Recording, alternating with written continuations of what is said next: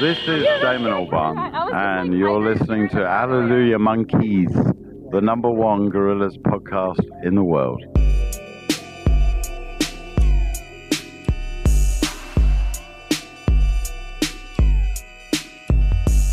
Hello and welcome to Hallelujah Monkeys for the end of May. My name is Dylan Flynn. My name is Trevor Ickraft. Trevor, it's so good to be back with you doing Hallelujah Monkeys proper again.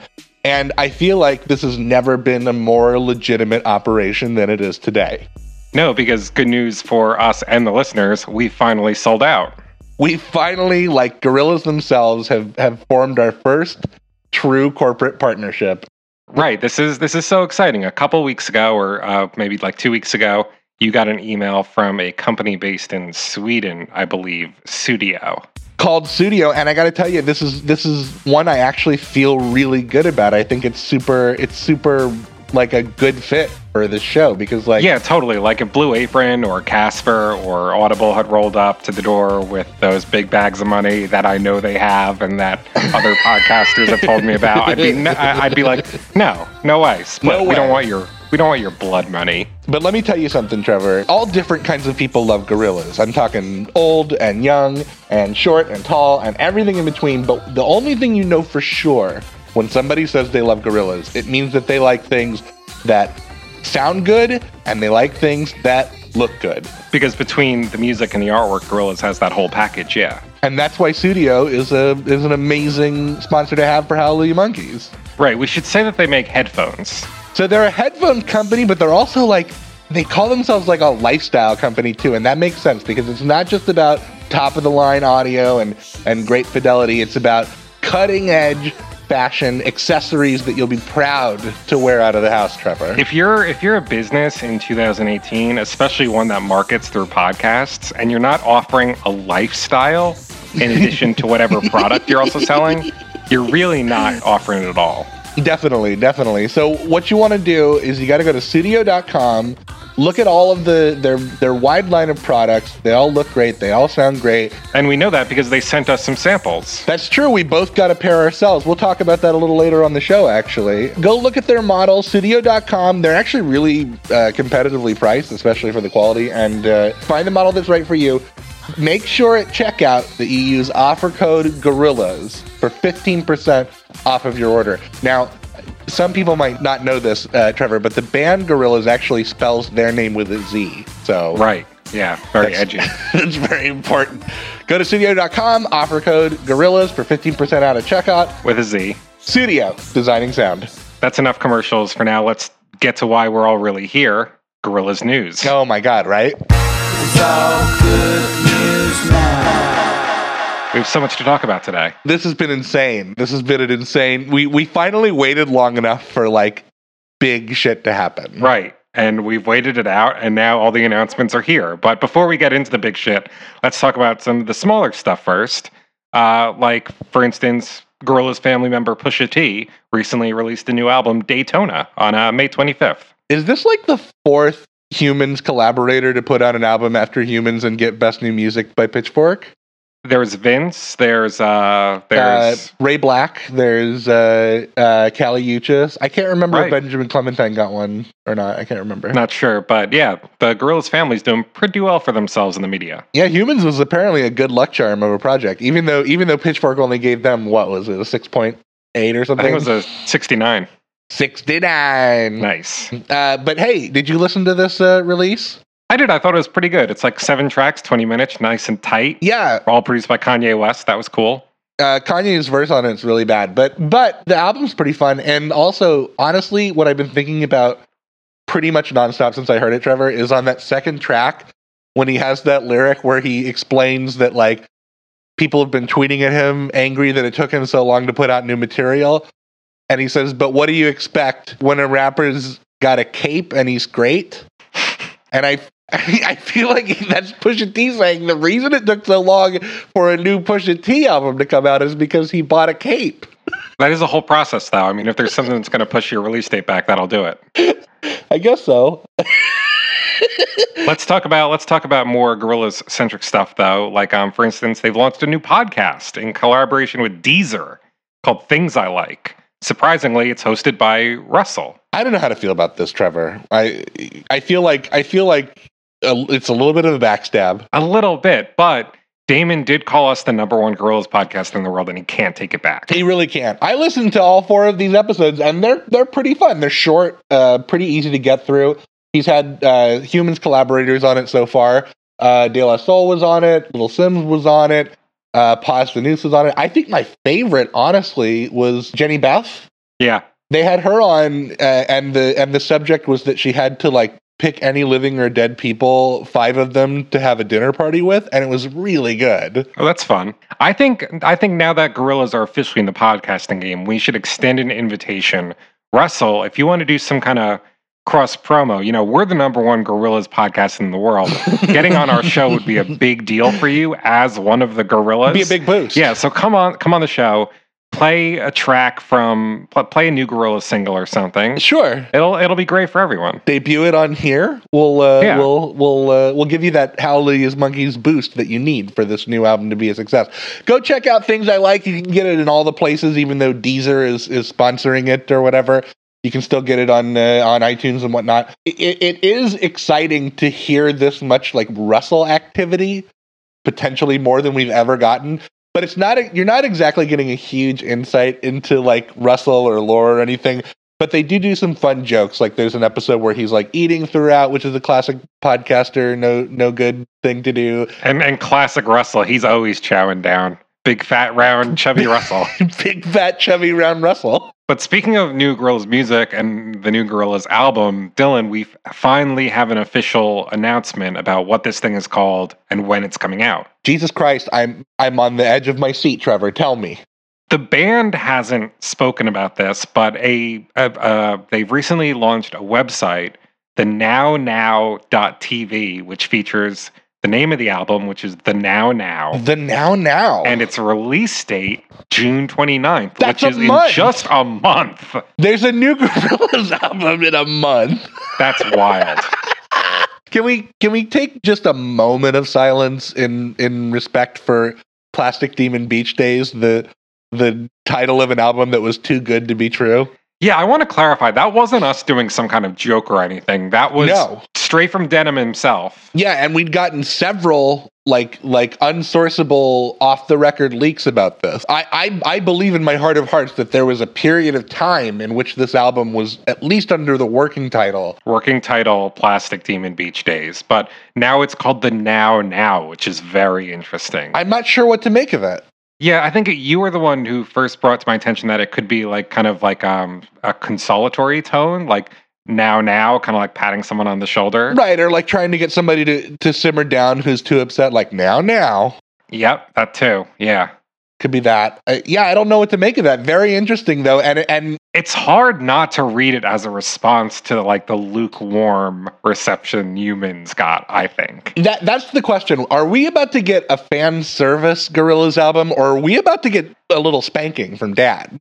who knows at least we only have to wait a month to find out That's what I want to know. Also, what do you think of that clip on, on of that song on on the now now.tv? That sounded very cool very retro sounding very soul r&b kind of vibes i liked it a lot Some some little like Donna Summer lasery synth too. Like fuck, man, that's pretty sick. That's pretty sick. i'm definitely looking forward to the very real possibility that damon will be singing over it too because apparently his he's one of the only like three vocalists on this album yeah, he, he sings on every song according to according to to Damon in concert himself. So so here's the question: We've heard Idaho, which is like a, a slow sort of melancholy country ballad. right I heard 30 seconds of of uh, Hollywood, uh, you know, weeks and weeks ago, and I I guess I would best describe what I remember that song sounding like, Trevor. So take that with a grain of salt because it's been some time. As being like kind of like stylo by way of sex murder party kind of very exciting um, and then now this kind of like very 70s discoified. it's going to be an eclectic album I'll tell you what this clip definitely showed me is that this is not the Fall 2. This sounds fucking big. This sounds studio. This sounds, you know, lots of musicians. This sounds like a like a real production to me. I'm really psyched for it. I can't believe it's only 30 days away. Jesus. And yet it's not really the main thing we're here to talk about. It today, is and is and it isn't because everything else we're going to talk about in the news is not not really confirmed, but it, it's it definitely seems like it's real. It's confirmed enough that we can now talk about it, Trevor. Yeah, I think so. So the Gorillaz rumor mill has been abound with uh, the possibility that the band has replaced Murdoc while he's in jail during phase five. I feel ridiculous even talking about this. Quickly, can I just refresh everybody's memory that Murdoc in jail, we know this from that 15 second long mocap acceptance speech at the Q Awards. Right. Slash Gorillaz official Twitter occasionally using the hashtag free Murdoc. hmm So apparently we're just now that's serious phase five lore. Lore is back, by the way, Laura's back in a big way.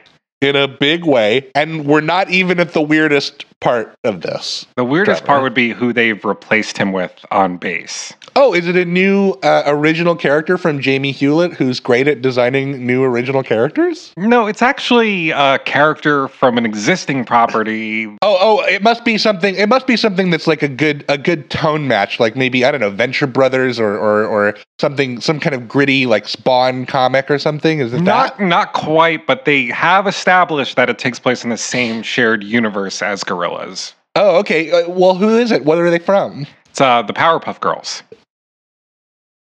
Is it a Powerpuff Girl? No, it's uh, one of their B-list villains from the Gangreen Gang. So not Mojo Jojo, No, not Mojo Jojo, not uh, Fuzzy Lumpkins, not him. like a, a C tier guy who is in some episodes of the Powerpuff Girls. Yeah, his name is Ace, and he's green. Hmm. what is the evidence that this is happening? First well, of all, what seems to confirm is some posts that Jamie has made on his Instagram account that seem to depict this character. Um, we got like a close up of his face with like um, an ace of spades pinned to his chest. great. And we also got a shot of him at an event with Noodle. I can't remember what that was for. Do you? Uh, Kentucky Derby, I think. Kentucky Derby, was- right. And most recently, we got um, the announcement of their festival dates, which features the four members of the band, one of which is clearly not Murdoc. It's this ace guy. And then somebody on an Instagram comment was like, "Can we talk about the fact that Noodle is now dating Ace from Powerpuff Girls?" And then Jamie Hewlett responded, "They're not dating; they're just good friends." What's going on? what is going on, Trevor? Why is this happening, Trevor? I don't think anybody could have called this kind of crossover, right? I don't understand. And I was recently talking to a close friend of the show who shall remain nameless, remain nameless, because I was I was scratching my head and spinning out as I have been for weeks. And he was like, I don't think this is any weirder than when like Russell got big in phase three. It's so much weirder, dude. It's so much weirder. It's really so weird. much weirder. This show is like I know that it had some kind of a reboot like somewhat recently that I didn't pay any attention to. Um, Right. but I don't think Ace was in that reboot. I don't. I don't know if we've seen him in it yet. No. And I also like just what what? What's the game here? Like, is it po- like is it possible some kind of cross promotion leading towards a Gorillaz TV show on Cartoon Network? That's the that's the good ending, right? That's all I can kind of figure is maybe there's some kind of a shared universe thing happening where they're going to backdoor pilot a Gorillaz show onto Cartoon Network or something. I guess we'll see. guess we'll see. But Jesus, Jamie Hewlett. Jamie Hewlett was like in his late 30s when the Powerpuff Girls was on. I get that they've done some shared universe shit before, like Gorillaz appeared on a newspaper in a Powerpuff Girls episode or something. That's about the extent of it. And I, and Mojo Jojo is on 2D's T-shirt, right? Yeah, from a gorillaz.com image or something. I think it was actually on the back of G Sides. Is that true? Oh, okay, maybe I think that's so, true. but which is weird because if Mojo Jojo, like if if the Powerpuff Girls is canon in the Gorillaz universe, he's not wearing a Powerpuff Girls t-shirt. He's just wearing a t-shirt with the face of a monkey that like Who's a supervillain? yeah. Yeah, that's a that's a head scratcher. I don't know what to make of this, dude. This is so weird. And it would almost even make more sense if like if it was like, hey, Craig McCracken is going to be drawing some of the stuff in Phase Five. Look, he's doing Ace, but it's not. It's it's Jamie Hewlett doing his version of Ace. Yeah, I agree. That would make sense. What we have doesn't make sense. It doesn't make sense. I don't understand why this is happening. Here's the only other explanation I have for it, Trevor. Jamie Hewlett had a little too much to drink and then stood up and boldly announced, I'm going to go to fanfiction.net, and the first Gorillaz fanfic I see is the story for Phase 5. God. And he landed on one where Ace from the Powerpuff Girls joins Gorillaz. That's all I can figure. I've also maybe been kicking around the idea that maybe um, Phil Cornwell has been like under the weather or something and just isn't really up to doing the voice acting this time around. That could be a thing, I guess. But but that's not an ex. But Steve, yeah, this would be a weird way to navigate that issue. giving giving the Murdoc character a break does not. The next logical step isn't. Well, then let's replace it with Ace from Powerpuff Girls. Listen, don't don't mistake my incre- incredulity and uh, and also confusion with like anger or disappointment because that does, that's not really what I'm feeling. No, I'm. I think this is hilarious. And I think it's very fun. It's just so incomprehensible. Yep, I'm really interested to see where it's all going. Me too. And I'll be interested in seeing when the band itself will finally speak on it. Like, are we going to be getting interviews with Ace? Is he going to be popping up there? Are we going to get voice acting? Voice acting, yeah. I the thing is, is that I haven't watched the Powerpuff Girls, Trevor, since I was like twelve. Oh yeah, me neither. Since the original run. So I barely remember this this this character, and let alone. So I know he's a. I know he's a roughneck. Maybe, maybe you and I in the near future need to sit down and watch some fucking Powerpuff Girls and report back. I think that would be a good idea. Yeah, for like a sequence in a future episode or something. So yeah, w- obviously details as they continue to develop. Definitely. And and maybe today eh, tangential to this, maybe there's a way into the mind of Jamie Hewlett that'll let us you know, see what's going on, what's knocking around in that head of his, and maybe we'll come out with some answers that way. What do you think? I p- hope so. How about we get into the round table and, and try to do just that with the first ever Hallelujah Monkeys movie night? Let's all go to the lobby. Birds do it, bees do it, even educated fleas do it. Let's do it, let's fall in love.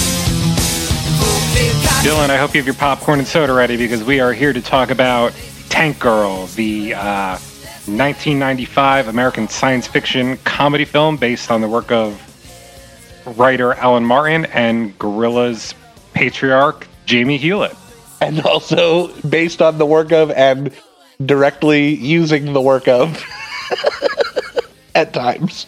Right, because his artwork is all over this thing, which I was surprised to find. It should, well, you should have been because it's not how you make a movie. Uh, yeah, it's. I'm. I'm so glad you gave us that kitschy intro. I actually did pop a bowl of popcorn for this uh, episode, so I'm very happy about that. Great. Yeah, we've been doing album reviews all all season, and in some ways, all all you know series. Uh, I'm very excited to start this new tradition with you, Trevor, where we where we sit down and watch some silver screen classics together. Right, you can't see it, but imagine whenever we say the name of the movie, it's in all caps, followed in parentheses by the year of its release. yeah, definitely. We're film critics now. Tank Girl. I guess I have the Ebert energy, and you're more of a Siskel. That's how I see it, anyway. Okay. Uh, so here's the thing, Trevor. I, I over my years as a pod as a listener of podcasts, I have like subscribed to and unsubscribed from a number of movie podcasts. Uh, and I and I have strong opinions about why most of them suck. And the main thing is is just that it gets a little samey listening to two dudes tell you what happened in a movie. Right, but conscious of trying to avoid that, we've come up with a way to zest up the process and keep things fun. At least break it up. And that's why we're going to play some games. Right, and not just any games, Gorillaz themed games, because we are, after all, a Gorillaz podcast. And this movie fits into the Gorillaz canon. Should we do the first one like right now? Sure, before we even, uh, why don't we talk about uh, some of the background of the movie a little bit and save that before we get into the uh, the plot? Yeah. Okay, let's do it. So I want to say that I know in a previous episode, Trevor, I mentioned that I had seen snippets of this movie on Comedy Central in the 2000s. I had also seen snippets. It was always on on days when like I would stay home faking sick from school, Yes, definitely. but I would never sit down and watch it. Upon watching it for this podcast, it occurred to me that I must have only ever watched two minutes and bailed because Right. I did not like almost none of this was familiar to me. I don't know if you had the same experience. I had like a weird, almost like subconscious reaction to seeing some of the uh, some of the makeup and stuff like that. Like, oh, this. Like, it probably made me feel exactly the same way I felt back then. So all I know about the creation of why this movie exists is that some dude bought United Artists and then he was like, I want to make a Tank Girl movie. And they were like, okay. That's all I know. Well, I read that uh, director Rachel Talalay. Is that how you Yeah, pronounce who her name? by the way, yeah, Rachel Talalay, who by the way, like has a very weird career. So she was a, a producer for John Waters. Are you do you like John Waters? um, I'm I I know he's got a weird voice. Uh, yeah, he made like a bunch of like really aggressively subversive like unstudio comedies and then some like very tame studio ones. She produced those ones. So like Crybaby and Hairspray and shit. Okay. Um and then uh her only other big credit as a director was Freddy's Dead, The Final Nightmare. Interesting.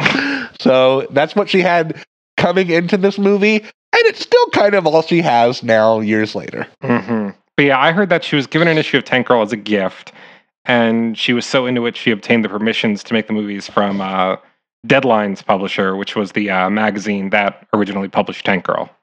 Oh, that's cool. Okay, I that that's like there must be two like snaking, helixing origin stories here. Dual histories. And then I, I know the writer is a guy named Tedi Sarafian, and he has bigger credits. So this dude is like a credited writer on Terminator 3, on Rush Hour 1 through 3. So this writer is is a little bit more established Hollywood guy. But I know that Jamie was pretty unhappy with this screenplay and kept like doing rewrites on it himself, and the studio kept taking out all of his jokes. Interesting. He, I think he said he kept trying to put Benny Hill references in it. Wouldn't surprise me. I'm sure he wanted a lot more sound effects too. And and the other reason I think that this this whole experience left a really bad taste in in Jamie's mouth was that there was a lot of like, you know, studio fuckery. The the the the film was extensively like recut and uh, recontextualized after a series of like mixed uh, test screenings, right? Well, I got to say, Dylan, that rarely results in a good final product. But do you think that there could have been a a good first draft of this movie if there if you if you change things around? Like, could it could it have been saved? Maybe I maybe it's too early to weigh in on that. I'm gonna. I'll. I'll. Uh, early or not, I'll go in right now. I don't think this is a bad film. I actually quite enjoyed it. I think that it's there's there's a lot to enjoy, but I think it has pretty glaring issues. Sure, sure, totally, totally. But I mean, there's a reason it was a, it was a, a, a flop. There are plenty of reasons that it were a flop. a, a pretty colossal flop, if I remember right. I think it originally only recouped about like six million dollars of its twenty-five million dollar budget, yeah, which is not didn't- great. Not it great, didn't guys. Do great. It didn't do great. You know. Clearly, not a cheap movie to make either. There are No, like, the pr- production design is like huge. yeah, it's huge. crazy. It's quite a production. They they built the whole world here. You Yeah, know. yeah. What else do we need to say about Tank Girl before we start playing silly parlor games? Um, do we want to run through the cast real quick? Okay, sure. Uh, let's start right now with Lori Petty because Trevor, I had an interesting experience watching this movie where the first scene of it involves Tank Girl wearing a mask, and here you hear her in a voiceover, right? Uh-huh. And I was like, oh. That sounds a lot like that weirdo lady who tries to kill Alex in season two of Orange is the New Black. And then I Googled, and it fucking is that weird old lady in Orange is the New Black who talks like a gangster played Tank Girl. I think I think I fell out of Orange is the New Black by then, but I mean, it sounds like a logical place for this actress to end up. it does. I think also the lady who played Patty Mayonnaise and Doug is on Orange is the New Black. So, Great. you know, Great. 90s relic ladies. Hooray. Apparently, Rachel Talalay uh, wanted to give Lori Petty this role, Trevor, because she wanted somebody who was crazy in real life. Okay. And uh, apparently, she gave Lori Petty an issue of Tank Girl. And then she read it and laughed and said, I am Tank Girl. I think she embodies the role very well. I think she really turns in an A plus performance here. She's a she's a living Looney Tune in this movie for sure. She's Bugs Bunny. Mhm. Uh, who who next? Who do you want to get to next in this in this cast? I think I think we should save the best for last. Save the big surprise for last. So Uh, let's mention let's mention Malcolm McDowell, uh, Playing the film's villain, uh, Kesslee. classic, reliable British villain character actor, probably still best known, definitely still best known for playing the lead character in A Clockwork Orange. Yes, uh, Stanley Kubrick's adaptation. Very good. Uh, we, we should definitely, while we're here, mention that the role of T Saint is uh, is played by by body count frontman himself, uh, Ice T. He got second billing. Yeah, well, he was a he was a big name. You know, Really weird that he gets second billing in this movie, though. he's barely there, but I mean, you got to sell a movie. We also have uh, we also have a young Naomi Watts playing Jet Girl. What? what? Yeah, Academy Award nominee Naomi Watts of Mulholland Drive fame. and I I loved her in this film. I thought she was great. I would die for Jet Girl. It definitely does feel like she's a different class of artist than the movie she's in in a way. A little bit. That's probably the only people we really need to mention now, right? Those are all the big names. There's some more, some more character actory people who show up here. Yeah, and some Um, interesting cameos for sure. Okay, can I finally play these dumb games with you, Trevor? Come on. Yes, let's let's play the first game, which I think we're going to be calling film music. So I thought it would be fun, Trevor, if we, for every movie we review on a Howley's Monkeys movie night, if we pick a Gorillaz song that we think could function as the theme song of this movie. Right. And also, in advance, can I just say if we, if we end up doing if we end up doing Buena Vista Social Club, Latin Simone is off the table. Sure, Okay. that sounds fair. But this one was pretty I thought this one was almost as easy because there are some real obvious choices for this one. Oh, okay. Well then, uh, well then, Mr. Smarty Pants, why don't you tell me what you have picked for film music? Tank Girl. What what theme song will Gorillaz be playing over the opening credits? I thought a pretty obviously appropriate gorilla song to soundtrack the opening of Tank Girl, considering it's a movie that takes place on a giant wasteland and kind of embodies a sense of like chaotic revelry. Uh, I thought Happy Landfill would be a good choice.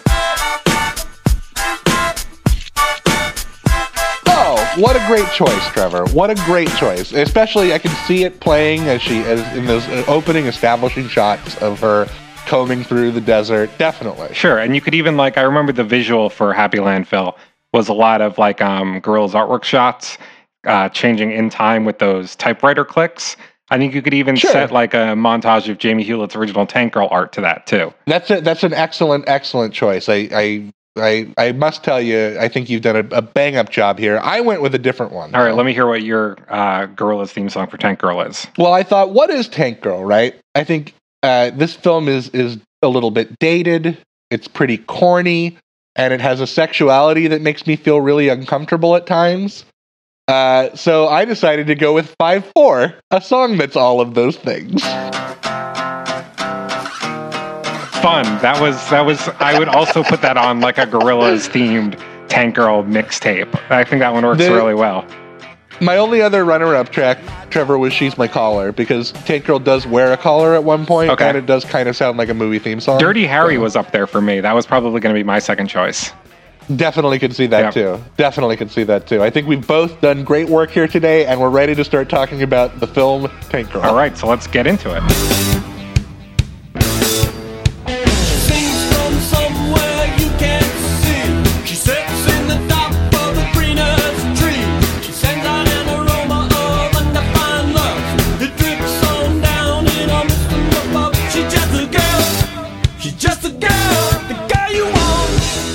Okay, I'll just say this now. I've never had to do it on this show today, and I feel a little dumb that I do now. Uh, not because I think that it's an unnecessary thing to do, but because it a lot of this shit didn't necessarily need to be in the movie. But I'm going to say it. Trigger warning. Sexual assault discussion, violence against women discussion. It's all in this movie. It was the 90s. Definitely, yeah. There's a lot of sexual violence here, as there would be in this kind of world, I imagine. Yeah, it's Mad Maxian in a way. It's a little bit like less overbearingly depressing and more arch than Mad Max's world, I would say. Let, let's say it takes place in um. T- Tank Girl takes place in 2033. Uh, in Tank Girl's words, the world is screwed now. A while ago, a comet crashed into the Earth. Uh, it caused the end of the world as they knew it. No celebrities, no cable TV, and no water. It hasn't rained in 11 years. And everything is sort of ruthlessly run by the by the evil organization known as Water and Power. The WP. They control most of the water and got all the power. I really like this opening sequence, by the way, uh, that's set to that Devo song. Yeah, that's a great Devo song. The whole soundtrack is pretty cool. Do you know who was in charge of compiling it actually? I do, as a matter of fact. The the known conspiracy theorist would tell you the known murderer of Kurt Cobain herself, Courtney Love.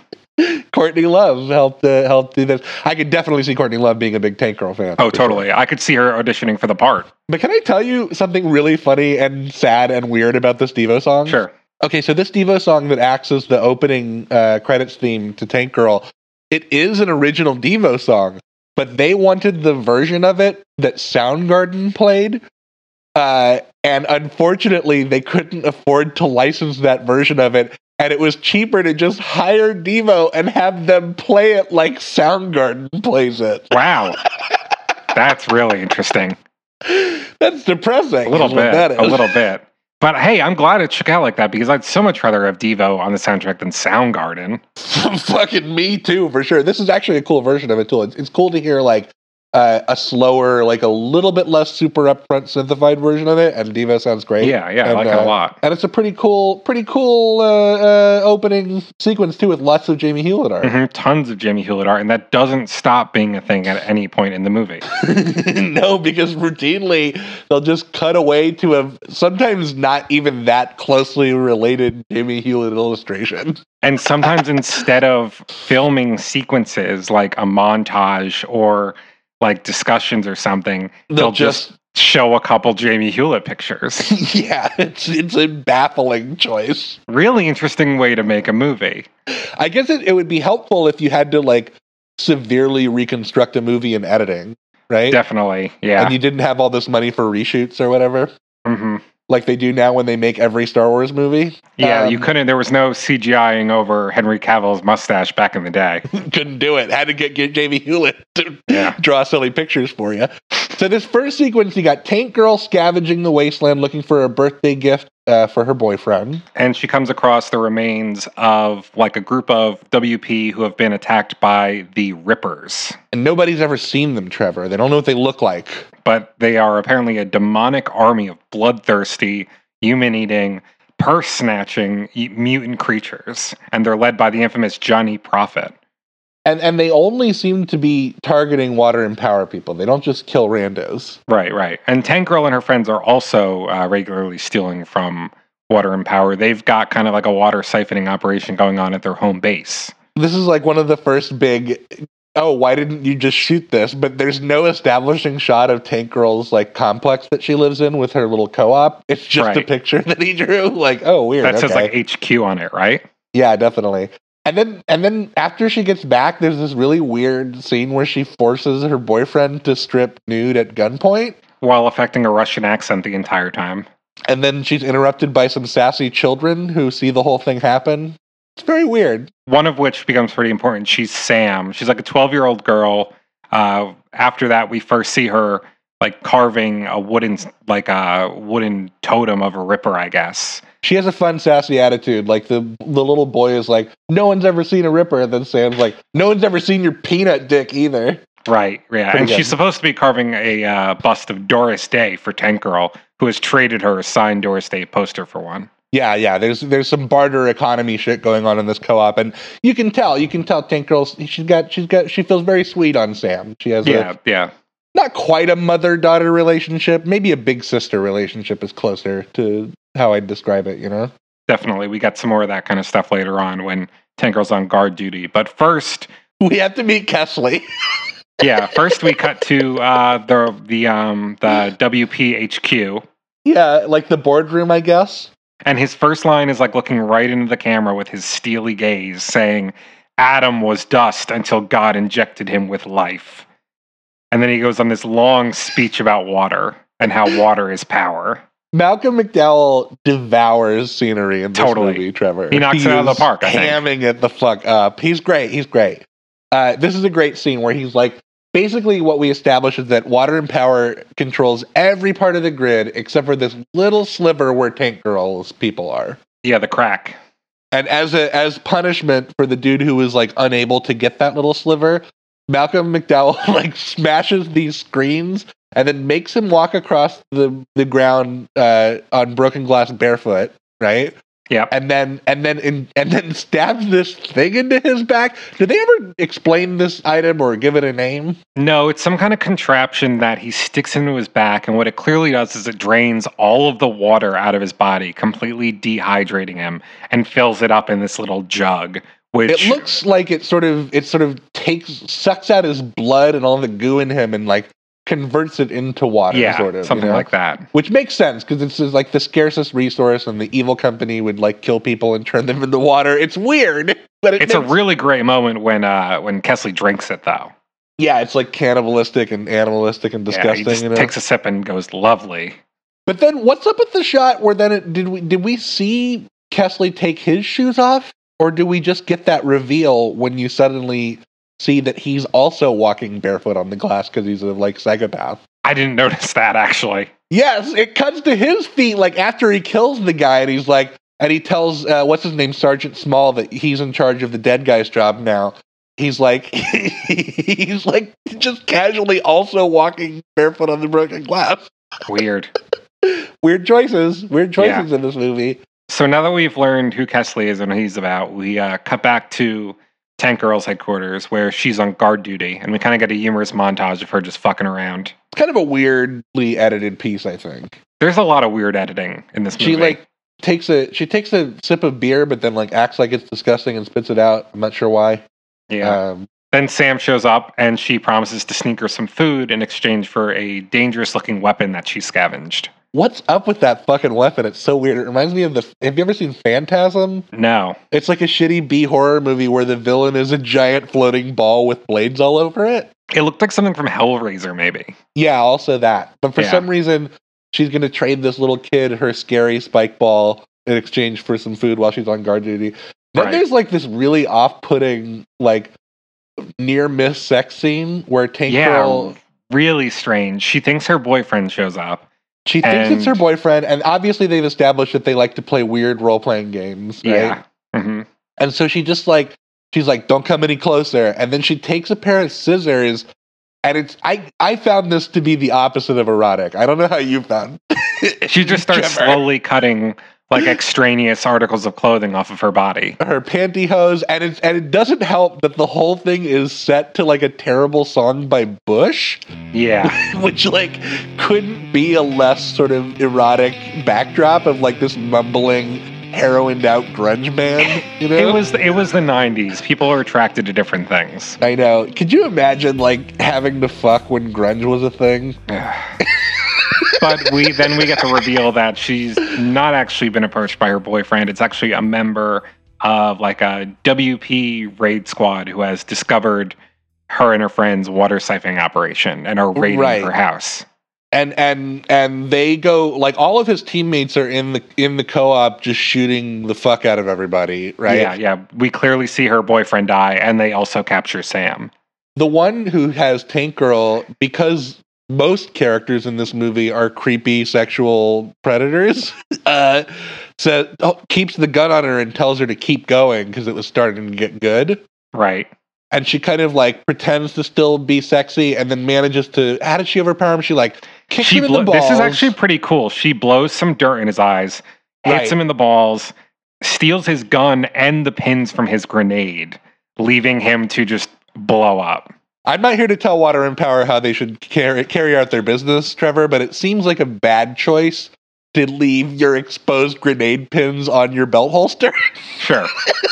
Tuck those away. but that's a great that's a great shot where he's like shit and then he Yep. explodes. Just blows up. And she goes right at the house shooting. They come out of the place firing right back at her. And there's a struggle that goes on until her gun jams, at which Yeah. point she's captured. And for some reason they don't immediately kill her. They're like, we can have some fun with her. More creepy sexual predator shit. And then, And then they kill her yak. they they shoot her yak, which is a bummer. And Yeah. then they hit her in the face. What do you think about that weird choice to, when they hit her in the face for that little Jamie Hewlett dialogue bubble to pop up that says, This, is me unconscious. I liked that a lot. Interesting choice. I like it Yeah. better than not shooting an establishing shot of the co-op. Mhm. Uh, okay, so then the the sexual assault attempts continue on the dropship. Right. This is fun though. She leads the guy into thinking that she's going to give him a blowjob, but then she snaps his neck with her legs. And then for some reason, again, the troop the troopers don't just shoot her; they just like cock their guns and say freeze. But like Yeah. she's murdering them. Yeah. okay, so then we've got this is the this section involves Kesslee, the Malcolm McDowell super bad guy, wants Tank Girl to work for Water and Power. Right. Because of her extraordinary capabilities. Oh yeah, she killed eight of his men, and his re- response is so baffling. When he finds out that she killed eight of his men, he says, eight, eight, the burning eight. Between Sunday and Monday hangs a day so dark it will devastate. What is this screenplay? I don't know. He likes quoting poetry. I assumed it was from something. It must have been. I didn't Google it though. He also uh, quickly quotes uh, Dante's Inferno soon after that. Yeah, and I will say that even though like not all of Tank Girl's quips are golden, a lot of them are molden. Uh, the fact that she consistently quips throughout helps this movie not just be like a super bummer about a woman who keeps almost getting sexually assaulted and hit in the face with gun rifle gun rifle. Oh yeah, there, there's so much violence against women in this. shitloads of it. It's like Yeah. endless, and it does. The fact that Lori Petty is such a fucking Looney Tune, I really think helps the movie not turn into like a a, a mega bummer. You know, Definitely, definitely. There were. I think there were some. There's a lot of conscious moves they had to make in order to prevent this from being the kind of movie it could have been. I think if you didn't have a female director, it probably would have been worse, right? Sure, definitely, absolutely, yeah. Um, and then basically she's like, I don't want to work for you. And he's like, Well, we have ways of making you work for me. And then we meet uh your new your new waifu. Sure, Jet Girl, played by a young Naomi Watts. She's working on a jet when she is harassed by uh, that guy that uh, Kesslee put in charge a while ago, Sergeant Small. Sergeant Small, who again would like to use his power to sexually harass a woman. It's a theme. it's a theme. That's a very creepy exchange. She's yeah. like a she's like a genius mechanic and like really into into jets and planes and shit. And so they gave her kind of a cushy slave job of fixing all their ships and whatnot, right? right. Yep. That's that's what seems to be going on here. I would describe her energy at this point in the movie as nervous and Australian. Sure. Is that fair? Yeah. the whole movie has a very Australian energy to it. It kind of does, right? Yep. It really kind of does. You know who Jet reminds me of? This is weird to say, but I'll say it. Why not? She reminds me a lot of a friend of the show, Gwen. Okay. Based from what I know about Gwen, that makes sense. That checks out. Based on the video on her Twitter I saw of her crying when she met Gerard Way, she gives me a very Jet Girl energy. Totally. There are like I feel like I feel like the the the most of the Tank Girl characters kind of function as like patron saints of specific genres of female nerds. oh, yes. Yes. Absolutely. That's one of the most valuable things about its existence. Then, okay, what about this weird Cibo Matto reference where Tank Girl takes a powder shower, like in the video for Sugar Water? That was that was a really interesting scene. I couldn't get what was going on at first, but like I think it was supposed to be like a a winking parody of like the stereotypical like sexy shower scene, but because like water is not a thing in this movie, we get instead like a quote sexy delousing scene because that's what it is. It's a delousing chamber. yeah, and and we see her do this after we've seen her what her job is now, which is that she's like hard labor slave in the mines, right? Yep, like picking up dirt basically. Picking up dirt. Uh, Picking up and dirt. this time, this time to to sell the sexiness, they don't go with Bush. They play a Portishead song, and it works, works- much better. Works much better, I think. Yeah. much much better. Yeah. Uh, But while she's in the middle of this delousing scene, she overhears what's going on with Jet Girl and Sergeant Small, and she rushes to Jet Girl's rescue. Yeah, and she she she manages to prevent Sergeant Small from forcing himself on Jet by forcing herself on Jet. Right. And saying, quit picking on my girlfriend. And he's like, "Ew, lesbians," and runs Yeah. away. I don't know if it was ew lesbians or ew, like clearly been abused, like underfed slave covered in delousing powder. Could be. I yeah, it, it could have been either. I wouldn't Yeah. put it past Sergeant Small to be a major homophobe, though. No, no. But that's how Jet Girl and Tank Girl meet. Yeah, they they meet. They have a meet cute. I, I, I immediately love them. Yeah, yeah, they're a good team. They have they have kind of uh, opposite energies, you know, and like hmm one's the smarts and one's the bronze makes a lot of sense. One's an A type, one's a B type. Classic combo. The odd couple. What do you make of this scene where Tank Girl just like casually sneaks into the armory after hours? Like, aren't they supposed to be slaves who are like under lock and key? You Oh. I just assumed that Tank Girl being Tank Girl, she could find her way around that kind of stuff. That's a that's a good point. So here, I don't know how I feel about this scene though. So she like tries to steal a tank, and because she doesn't know how to override the security measures, it like tries to gas her. Right, the chamber fills up with uh, cyanide gas. But then the gas was not potent enough to kill her, and like Jet bails her out, and she's like, "Come on, let's steal the tank," and she's like, "No, I can't." And you see, you see uh, Kesslee, you see Malcolm McDowell watching the whole thing, and like Sergeant Small's like, "Come on, let's go get him." He's like, "No, no, let's see how this plays out." It's very weird. Yeah, it's the movie probably could have lost like maybe like 15 or 20 minutes, and I feel like here they're kind of just sticking around. especially because it's 20 minutes in and Tank Girl doesn't get her tank yet. Spoiler alert, she doesn't get her tank here. They're just like, No. no, sorry. It's foreshadowing the tank the tank get, but we don't have it yet.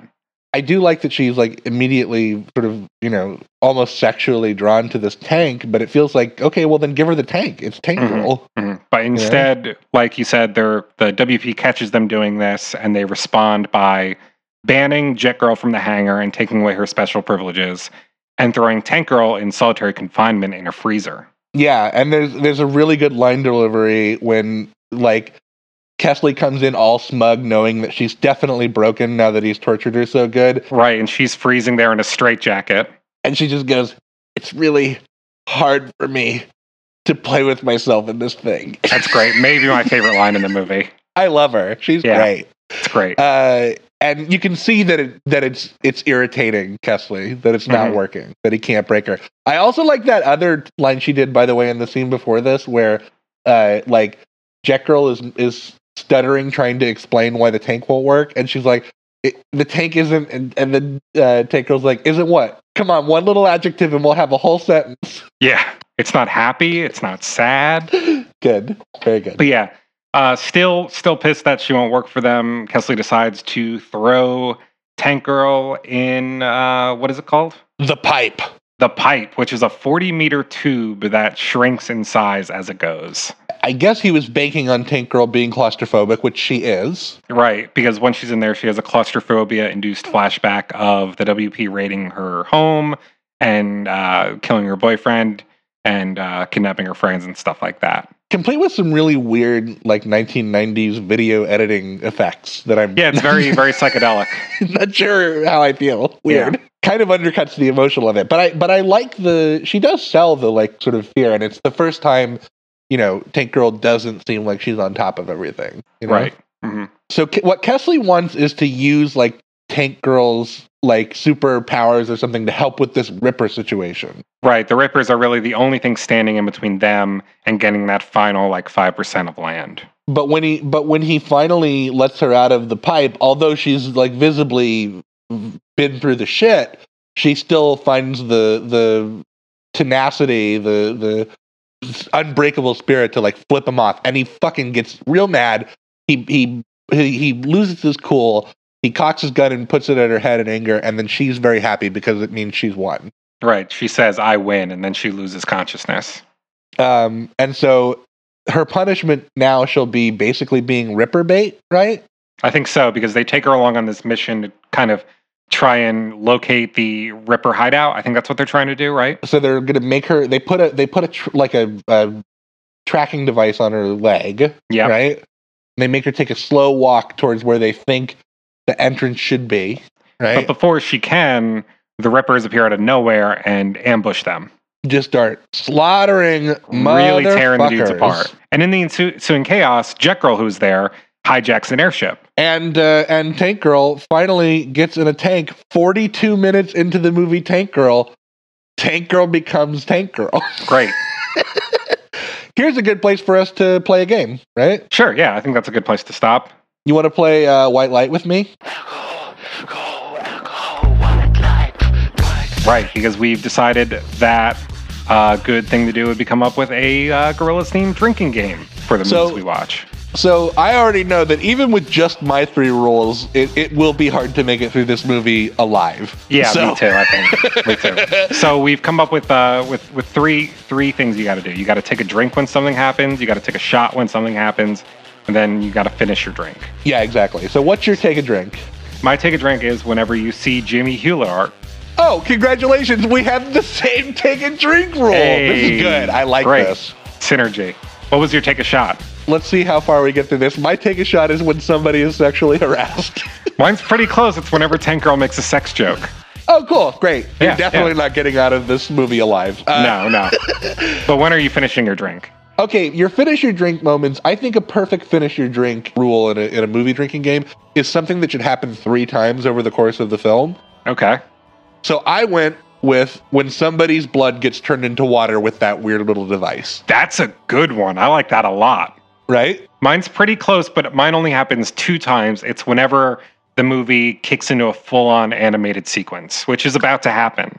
It's about to happen like right now when we're when we get back to the the movie. But first, I'd like to talk to you guys about a little company uh, we call Sudio. Su Su Sudio. Should we mention that they took their name from the Phil Collins song? Well, we don't know that for sure. No, they say it in their advertising. Oh shit, that's sick. Awesome. That's a great song.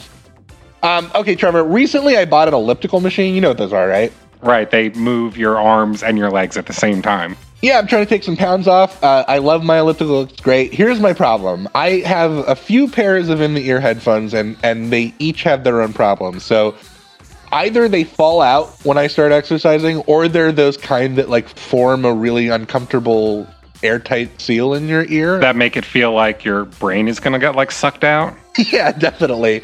Uh, so I was looking at, at all of the of all the Sudio headphones. I'm like, this one could really solve a problem for me, and it legitimately has. Uh, I'm talking about the Tre. That's the kind that I got. It's their newest model, and it's designed for an active lifestyle. They're wireless, uh, so you don't have to worry about them getting yanked out while you're doing your your workout. They have nine hours of active battery life and and ten days of standby. So you could work out for a long time, I'm not going to work out for nine hours, Trevor. I'm sorry. but you could.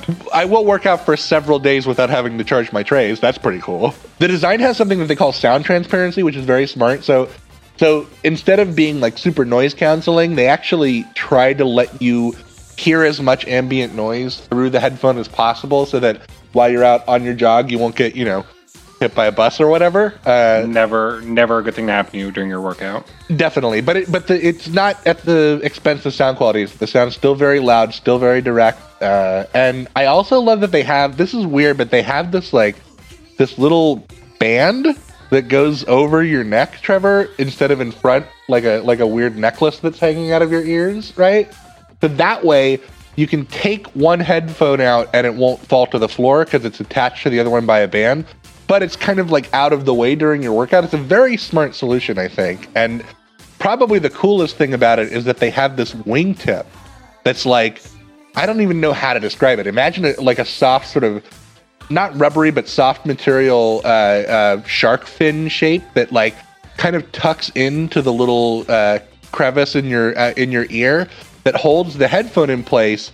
Uh, and I was like, does this thing even work? But I, I tell you, Trevor, I like shook my head back and forth from side to side for long enough to give myself a headache, and they stayed in. They're really, really good. If it's anything like I'm imagining, it's functional and comfortable. It's functional and comfortable, and it looks badass. It's I- look, stylish too. That's the best thing about Sudio headphones, right? for sure. I got mine in, in classic blue. They are probably the coolest looking wearable item I own. Probably. That's that's the Sudio promise, baby. For sure. Go to sudio.com, take a look at the Tre, uh, take a look at all the other models that uh, they have on the website. And when you decide uh, what you're going to get, don't forget to use the offer code Gorillaz at checkout With a Z. for 15% off your order. Gorillaz, of course, with a Z. That's uh, sudio.com, offer code Gorillaz with a Z. Sudio, designing sound. Hey.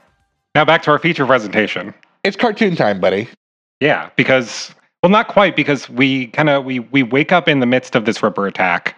Uh, Tank Girl comes to, and everyone's real fucked up, including Kesslee, who's missing an arm. yeah, she sees Kesslee's detached arm in the sand, which is a great touch. with uh, with the tracker for her uh, homing device on it too. very good. And then she's like combing through the melee uh, and all the dead bodies. She sees her tank. Well, first Jet Girl shows up. Oh yeah, that's true. Sorry, I'm a little out of order here. So Jet You're Girl, really, Jet you're Girl- really raring to get to this tank. because it's fucking it's been because it's been almost an hour. Jet Girl shows up in a in a jet. Right. Jet Girl gets her jet before Tank Girl gets her tank. Yeah, yeah. But she's like, "Hey, let's go. We're gonna split. I'm done being a prisoner. We're gonna get out of here." And she says, "I'll take the jet. You take the tank." Tank Girl gets in her tank, and the movie goes full on Jamie Hewlett animation. And it's like super Looney Tunes, super Tex Avery, a little Yeah. bit of John K. situation here where And like, it's like a good like full minute or so, right? definitely it's very fluid. It's limited color.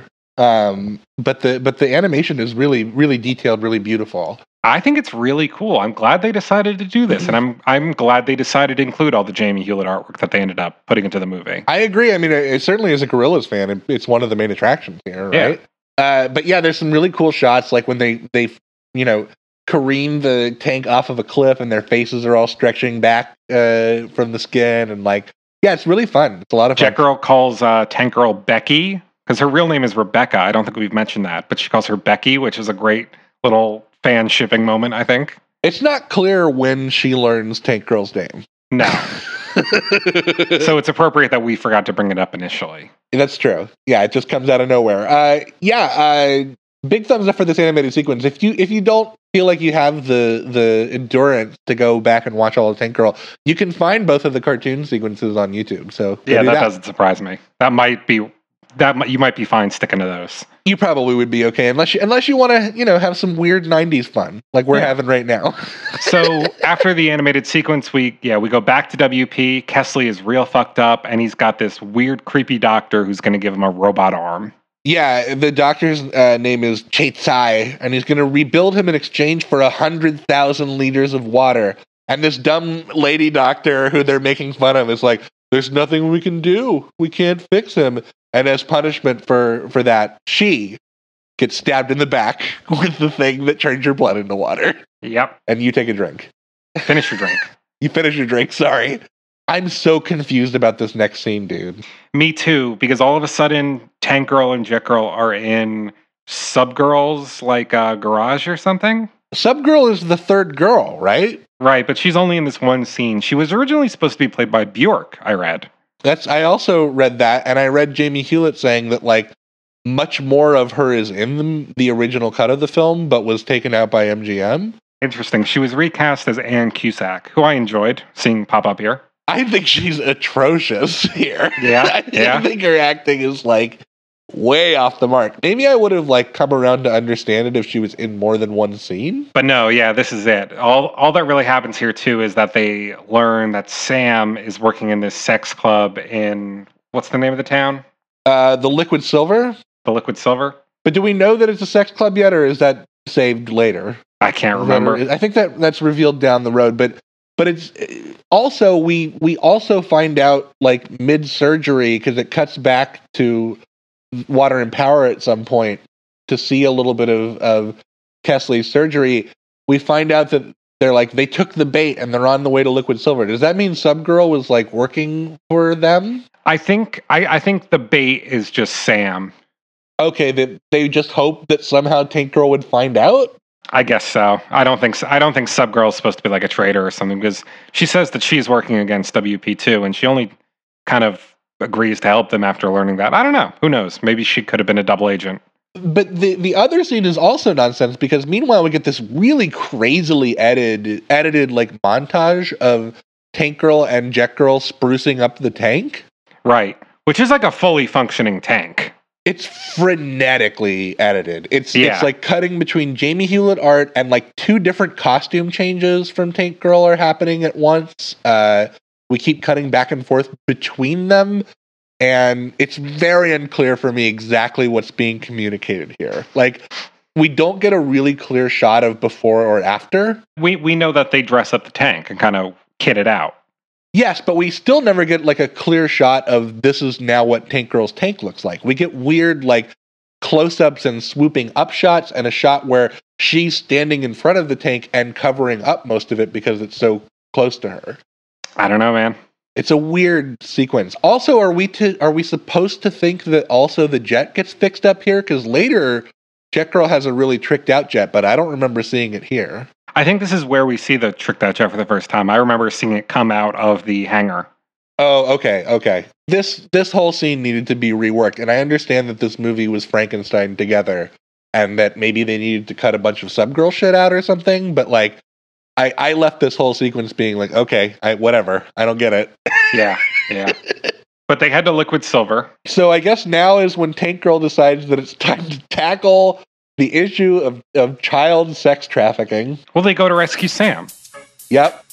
Uh, Liquid Silver is like a Spice Girls aquatic brothel where ladies dance to Bjork songs. Right. Tank Girl like ransacks the the the AI controlled sex worker wardrobe in a kind of fun looking scene. And then we uh, and then we see Sam is in the clutches of a of a patron known as Ratface, who's played by Iggy Pop. Iggy Pop in a, in a cameo, and another cameo gets a much like bigger whoop de doo, which is do you remember that super crazy establishing like Quentin Tarantino style establishing character shot of the Madam? Yes. They're like the Madam, and she's in the movie for now? that's that's the lead singer of Bongwater. Oh, weird. uh, she's in the movie for like a minute and a half. Why does she get that crazy, that crazy intro? Here's where we really start to feel like, at least in my opinion, like MGM saw blades are all over this fucking thing, right? Probably. And they were just kind of like looking for set pieces to big up because maybe they felt like things were a little thin. I don't know. the confusion continues though because okay, so Tank Girl and Jet reunite. There's a great moment where where Jet is being uh, perved on by Iggy Pop, right? And she's like, Sam, you mean? Yeah, sorry, where Sam is being perved on by, by Iggy Pop, who's playing like a grimy pedophile, and she's like, Don't steal my silver, mister. It's all my money. And he's like, Oh, I want your money. And he pulls it out, and, and it's the fucking little ball, and she activates it, and it stabs him in the hand, the one that she That was pretty good. Yeah. bartered from Tank Girl earlier. That was fun. Yeah. But then they okay, then they reunite. Tank Girl and Jet Girl and Sam reunite, and and Tank Girl takes the Madam at Razor Point uh, to get out of the Liquid Silver, but they don't get out of the Liquid Silver, do they, Trevor? No, instead she chooses to humiliate the madam by forcing her to sing Cole Porter's old jazz standard, Let's Do It. By forcing her to sing the first 15 seconds of it, but then deciding that she just wants to perform the song herself for some reason. And then we get a musical number. Where Tank Girl performs a Cole Porter song along with all of the prostitutes and Johns who sing along and dance in a choreographed dance.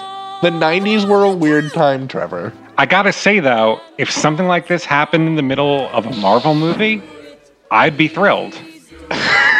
well, it kind of did in that first Captain America movie, right? Kind of. That did have a musical number, but maybe I was so forgiving of a lot of these more oddball choices and some of the poor editing because, like, in a world where every like half a year we get the same Marvel movie but with a different character, it's cool to see a comic book adaptation actually doing things like so differently. I I don't know if I can go with you here. Here here's maybe if it was anywhere else than here in the movie. But the problem is that because Tank Girl decides to have this full production musical number, they get it, it- her plan fails. Yeah, It- she might have gotten away with this shit if she hadn't if it wasn't for those meddling kids. to, if she hadn't have stopped to sing a Cole Porter song for no reason. Like because then Water and Power is like, okay, let's get him, and then they bust in and like they they kidnap Sam again, and and uh, Tank Girl's like, no, as they're taking, it's like you did this, Yeah, it wasn't the smartest move. you did. Why did you decide to do this? Why did you have to sing this Cole Porter? By the way, one of the pieces of trivia that I read about this movie was that that musical number was four minutes longer before MGM started cutting it down. Wow. what do you think of what do, what do you think Jamie thought of that sequence? I think he, it probably would have been one of his favorite in the movie, right? I Because it- imagine so, right? Yeah. it's it's very in the spirit of his sort of wacky old timey non sequitur shit, right? Definitely. Do you think we were originally, before MGM started taking its sublights to it, do you think we were originally going to get a much weirder, much more Hewlett production? It's possible. I mean, it, I think it, it, The problem started before tape rolled, though. I think I think he the script got out of his control pretty quickly. So, you know, and the version of the of the movie that MGM didn't just like cut to shit probably was more Hewlett but probably not as Hewlett as like his several rewrites were. You know. Right. I think that's probably a realistic take. We also see uh, a little bit of Kesslee, in just his arm, which looks a lot like Shredder's from Ninja Turtles. Or the claw from uh, Inspector Gadget. Well, that really starts to be the the comparison once we figure out that the movie is avoiding showing us his face and only showing us his one metal arm. Yeah. Is that a direct? Is it supposed to be a direct reference? Do you think, or Could be. Who knows? I. I- What year was Inspector Gadget? This was It was- 95? it was like late '80s was when the cartoon started? Yeah. I'm pretty sure. Yeah. But after that sequence, uh, Tank Girl and Jet Girl decide to find the Rippers because if they're going to take on WP, they're going to need an army. Yeah, which is weird because what does Tank Girl know about the Rippers at this point, other than that they're like demons that that rip people's organs out? But they only attack WP. yeah, that's true. If she put that together, which she doesn't say in the dialogue, but if she's put it together, which I wouldn't put it past her, then it makes some sense. Mhm. Jet seems a little less convinced that it's a good idea, though. Right. But even as she's reluctant, they end up stumbling upon their headquarters and we meet the Rippers. Okay, so they look like kangaroo men, and Yep. This permutation of them for sure looks like it's straight out of a weird Tumblr fetish blog, right? Definitely. And this was, they were, I know that they worked really hard to humanize the Rippers because they're like apparently distinctly more kangaroo esque in the comics, but they were really worried. MGM was really worried about depicting a bestial relationship between Tank Girl and one of the Rippers who she ends up developing a romantic interest in. that that worry would cause them to make the cut in the film that angered Jamie Hewlett the most. But we'll get there. We'll get there, Right. Trevor. I, I think I know what one you're talking about. It has a very interesting prosthetic body part in it. It does. Let's meet the Rippers. The main ones are DT, who's like the cool-headed, erudite one, who's played by Reggie Cathy, who you might know from The Wire or from uh, House of Cards. He's got that sort of like cool elder black man vibe to him. You he know? plays saxophone and recites beat poetry. You got Booga, he's the dumb one, uh, Right. played by Jeff Kober from The Walking Dead. Uh, you got Donner, who's the creepy pervy one, because there's always got to be a creepy perv in this movie, uh, in every scene, or else it's They're not all kind of creepy pervs. But but Donner is definitely the main one. He's Yeah. the one who's like humping people and like Yeah. let's strip them and you know for sure. Uh, the rest of them are, are seem to be creepy pervs in the way that like an all male military force who's been living underground for years might be. But Donner Yeah. kind of like makes horniness his main brand. And then there's finally uh, T Saint, who's played by Ice T. He's the hothead. Yeah. Ice T of motherfucking body count. You know, Trevor, I used to, I used to live, I used to, uh, when I was in Eugene in college, I worked at the campus radio station. And at the top of every hour, we'd have to play a station ID. And I figured out that in the early 90s, Ice T had recorded one where he said, This is Ice T from Body Count. You're listening to KWVA. Don't touch that dial or I'll rip your arms off and beat you to death with them. And so I'd only play that one every, at the top of every hour. He really wanted you to listen to that radio station. He really did. What do you What do you make of Ice T in this movie? I mean, he's not. He doesn't have a lot to do. He's definitely not second billing. No, He doesn't even turn out to be the main Ripper, really. no, no. Booga does Yeah. really. Yeah. He's probably he's arguably not even as prominent as as uh, as DT. No. He's kind of like on Donner status, really. Yeah, but but T Saint is immediately suspicious of the girls, and so they decide that in order for them to prove their mettle, they're going to help them capture a shipment of weapons. There's a really good scene before that where they're back in their little prison, which for some reason is full of bowling balls. I don't quite understand why. That was a great shot, though. I loved that. but Booga, the dumb one, is their guard, right? And Yeah. he immediately wins me over when the girls attempt to trick him into letting them out of the prison by offering him sex, but he misunderstands and wants them to get him baseball cards instead. Right. It's like the first time that a male character in a position of power has not immediately used it to try to coerce somebody into having sex with them.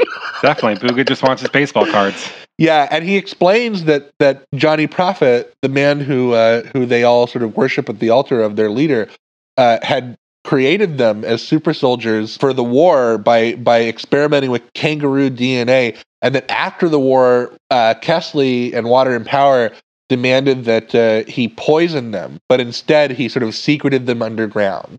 because he liked them. And apparently, he left to go to New Zealand to try to turn uh, uh, seawater into drinkable water.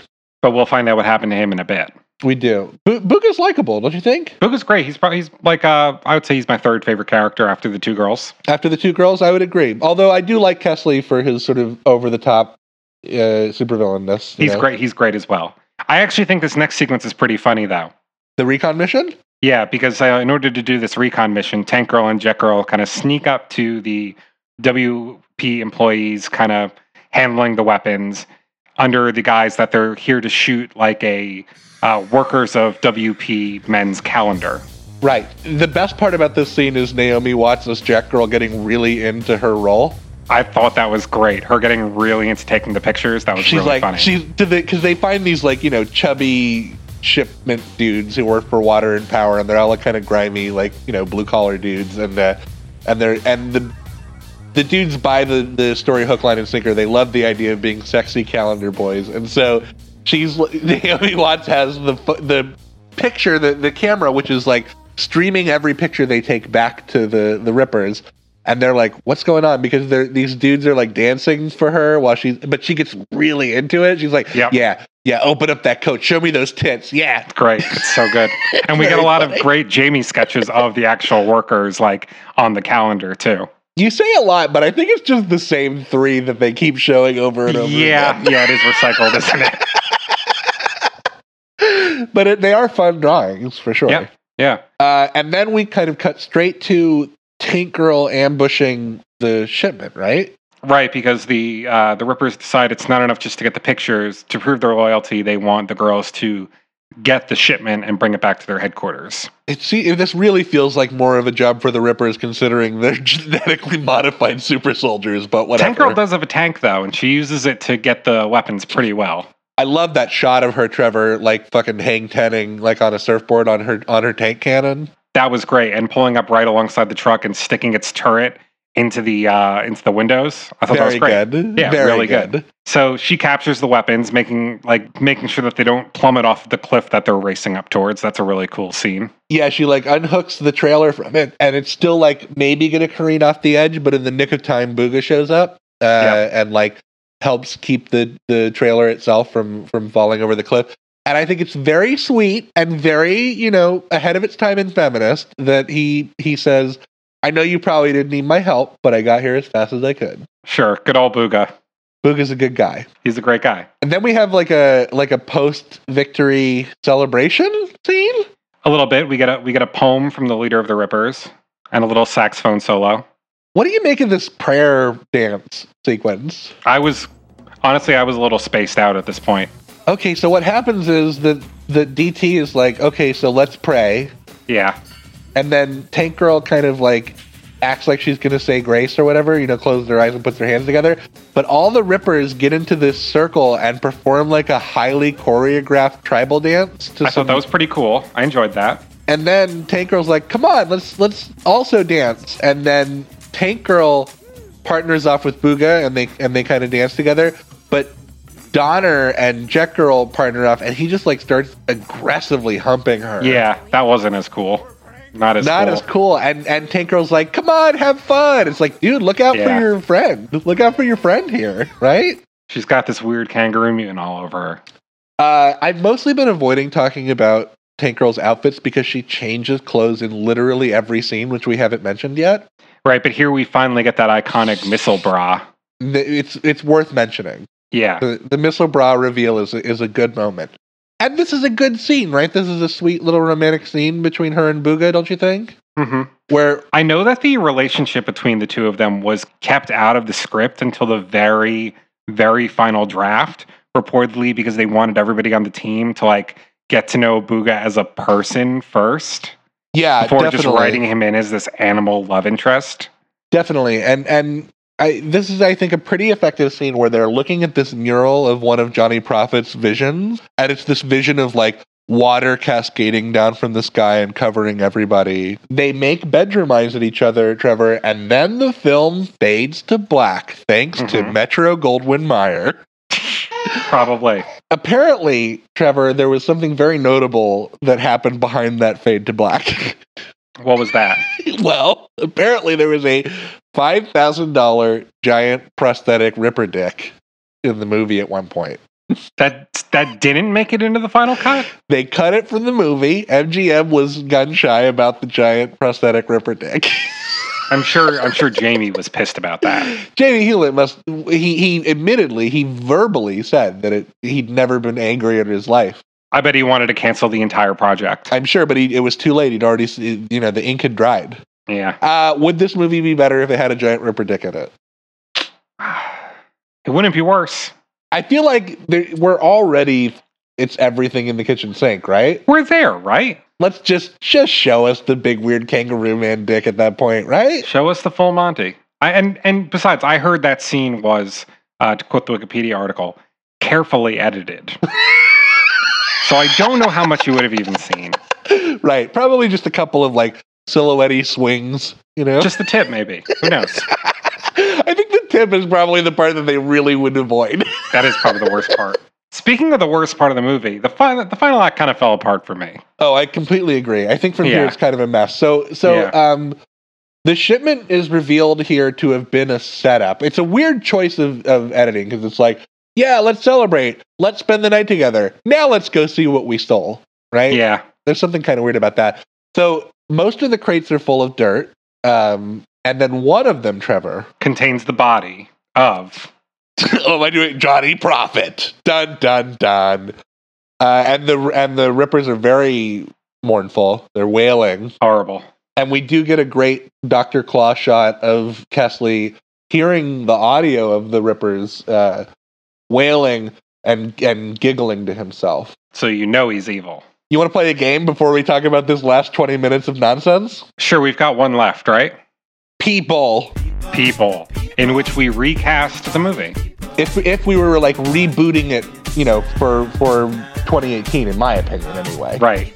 Get the We've kids to chosen go. to, instead of doing the entire cast, we've decided to stick with like five principal characters, right? Okay, yeah. You want to do? Let's. Who first? Who first? I think I think we should start with the lead, right? Tank Girl, played in this version by Lori Petty. Who have you got filling the role? I think there's only one woman in 2018 who can capture her weird street streetwise, rough around the edges energy, and that is Danielle Bregoli, the Cash Me Outside girl. Interesting. I went with uh, I went with the star of another famously poorly edited uh, comic book adaptation, Margot Robbie. Oh, sure, Suicide Squad. I think that Yeah. that's a that's kind of a no brainer. You know, Harley I think Quinn, she'd be great. Harley Quinn has a has a very Tank Girl energy. Yep, yep. Uh, who next? Jet Girl. Jet Girl, I think would be a good one to go second. Who did you pick for this one to replace Naomi Watts? I wanted to pick somebody else who's like kind of too good for the movie she's in, and so you're not sure why she's in it, and also somebody with an accent. Sure. Uh, so I eventually set- settled on Dame Judi Dench. Kind of old. But prestige, that's what we're going for here, Sure. Trevor. Sure. I went with just another like quiet, bookish lesbian, uh, Kristen Stewart. Perfect, perfect. Kristen Stewart, very good. Uh, although I don't think she's quite as likable as Naomi Watts, but whatever. I, I like her a lot. T Saint was hard for me. Me too. I ended up kind of going with a joke.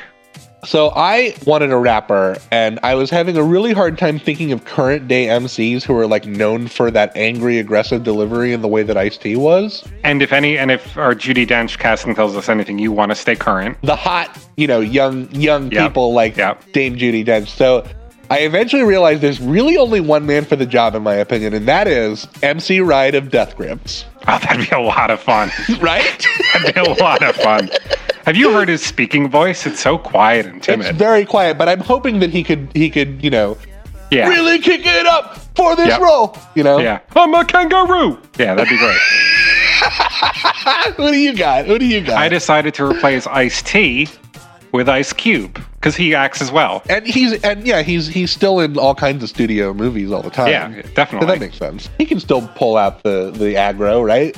Totally. I mean, he was in that movie with um, what was that movie where he was a cop? Ride along? Was that? Yeah, Ride Along. yeah. Do you think that that's one. just like? Do you think that's just irony, or do you think he's laughing all the way to the bank? Him being the rapper who wrote the song "Fuck the Police." I think. It, I think if it was ever ironic, it was ironic a decade ago. Yeah, you know, and we're firmly in the post irony phase of Ice T's acting career, Ice Cube's acting career. do you want to? Do you want to recast another Ripper and talk about uh, Booga? Yeah, I knew I needed somebody who exudes dumbness, and also earlier in the movie they mentioned that Booga used to be a dog. Okay, So I wanted an actor who who I thought was dumb enough and also had a dog-like energy.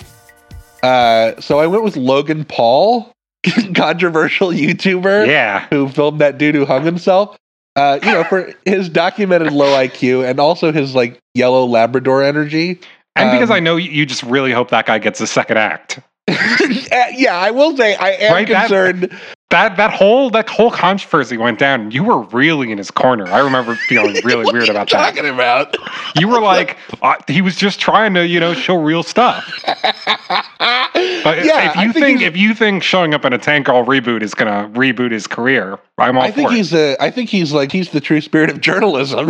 He's one of the, he's one of today's most daring content creators. Uh, I I will say I definitely realize that the block here is that he's not going to be able to sell this character's sweet side at all. Uh, Right. But you know we'll fix that in the writing. We'll fix that Yeah. in the writing. You can fix that in post.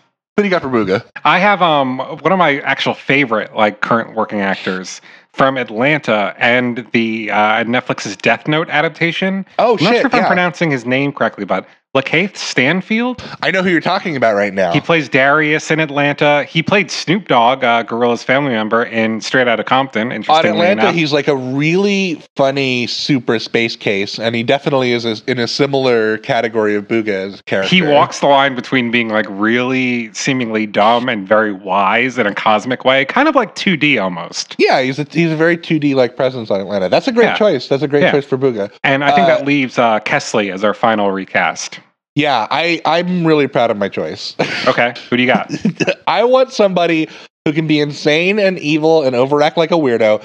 But I also feel guilty that in a Naomi Watts-less reboot of this movie, we no longer have any token Australian actors in this movie. Okay, So I think the choice is clear. Kesslee will be played by Ben Mendelsohn. I he was like my second choice. It should have been your first because he's the best choice. He's great. He's great. Um, my first one is I feel like almost just as obvious. I think a great choice would be um, Anthony Hopkins. Hopkins is great. Hopkins. Yeah. I mean, obviously, if he was still alive, Dennis Hopper could have done this role really lovely. I Yeah. think. Definitely. Um, but I think you know, keep the Gorillaz connection alive. Get Ben Mendelsohn in there. Sure, definitely. He's really been getting all of those big like corporate executive roles lately too. Like he was the villain in Ready Player One, Ready and- which Player is basically One. the same thing as this. Yeah, Pretty much the same thing, right? pretty much the same movie. Maybe we could even like you know get him drunk and have him come up with his own dialogue like he did on Humanz. Yeah. Let's get let's get back to the movie though and talk about the third act of Tank Girl. Not my not my favorite part of the film, but I think most comic adaptations kind of fall apart in the third act. Yeah, I was gonna say I don't like third acts in general. It's it's always very like boom boom pow pow. Oh no, they're not gonna make it. Yeah, they made it. Yeah, so the third act of Tank Girl's mainly comprised of the sequence where they attack uh, the Water and Power headquarters. It, the movie doesn't think it's necessary to spell out why they're doing this now, but I guess it's revenge for killing Johnny Prophet. I guess. And and to rescue Sam. And yeah, I that was the, the original goal for, for the girls, right? hmm hmm Uh, T Saint's very annoyed that the Rippers are listening to Jet and Tank. But they kind of put him in his place, don't they? They do, but then there's a, but then there's a very there's a very like through the looking glass moment, Trevor, where that scene where Tank Girl is like shooting people up from her parachute, and there's an Ice T song about Tank Girl on the soundtrack. That was pretty great, though. Canonically, the, I like to believe that that's T Saint the Ripper rapping. Sure. he's he's like he's yeah rapping that over their like uh, walkie talkies or something. Yeah, and there's some good lyrics in this song that I looked up on YouTube afterwards. Uh, the most venomous feminist homie, she ain't soft. You give her trouble, then she might cut your head off. Perfect. And then later he goes, ejaculation of my projectile. She's buck wild. There's a lot of good songs on this soundtrack though. Like there's two really good Bjork tracks. I mean, you know, heavily licensed tie-in movie soundtracks were so big in the 90s. You remember? Yeah. Like, almost all of the really memorable music videos from the latter half of the 90s have clips of movies in them because they're tie-in songs for movies you know Did you see who covered uh, "Let's Do It" by Cole Porter for the soundtrack? yeah it was joan jett and Paul Westerberg of The Replacements. really crazy yeah, really weird. this is the moment where jet finds like the inner strength to shout t-saint down Right. which kind of feels like really the conclusion of her arc in this movie Well, there's a bit more of a more important moment coming up, but this is a big one in terms of Jet's character development, I guess. Yeah, where like she starts in the, as this like timid, nervous lady, and then she's like, "Fuck you, Ice T! I got a bigger dick." You know, Right. And she still has one more thing to do before her arc is complete, but we'll get to that. And then we're you know then we're in the compound, and there's a lot of guys running with guns, hop hop hop hop, and a lot of Yeah. uh, people fighting, and then and then they realize that they want the lights off because that's rippers are better at fighting in the dark or something. Something like that. So DT like heroically sacrifices himself by storming the line of fire to cut the power, and the and he's killed. Rest in peace, DT. hmm Falling in the line of battle. Then the the Rippers are impassioned by the death of their leader, and they slaughter a bunch of troops. And uh, I love the the super contrived. Uh, so, in order to to create a ticking time bomb of stakes, uh, Kesslee puts Sam, the little kidnapped girl, back into the pipe. Remember the pipe from earlier, That very long pipe that he put Tank Girl in. and and decides that he's going to drown it, drown her in it, but do it very slowly so that Yeah. there's time for Tank Girl to rescue her. he doesn't say that's the reason, but that's the reason. Classic supervillain stuff, though. for sure. Very very Bond. You know. Yeah. Okay, so then we have this weird moment where Tank Girl hears Sam's voice pleading for her, right? Where he's where she's like, "Help, Rebecca, I'm drowning." Remember? And then Yep. there's a very silly reveal where we see that the voice is coming out of. And we, by the way, we haven't seen Kesslee's face yet, right? We've they've been blocking his head every time. He's just Right. been the claw.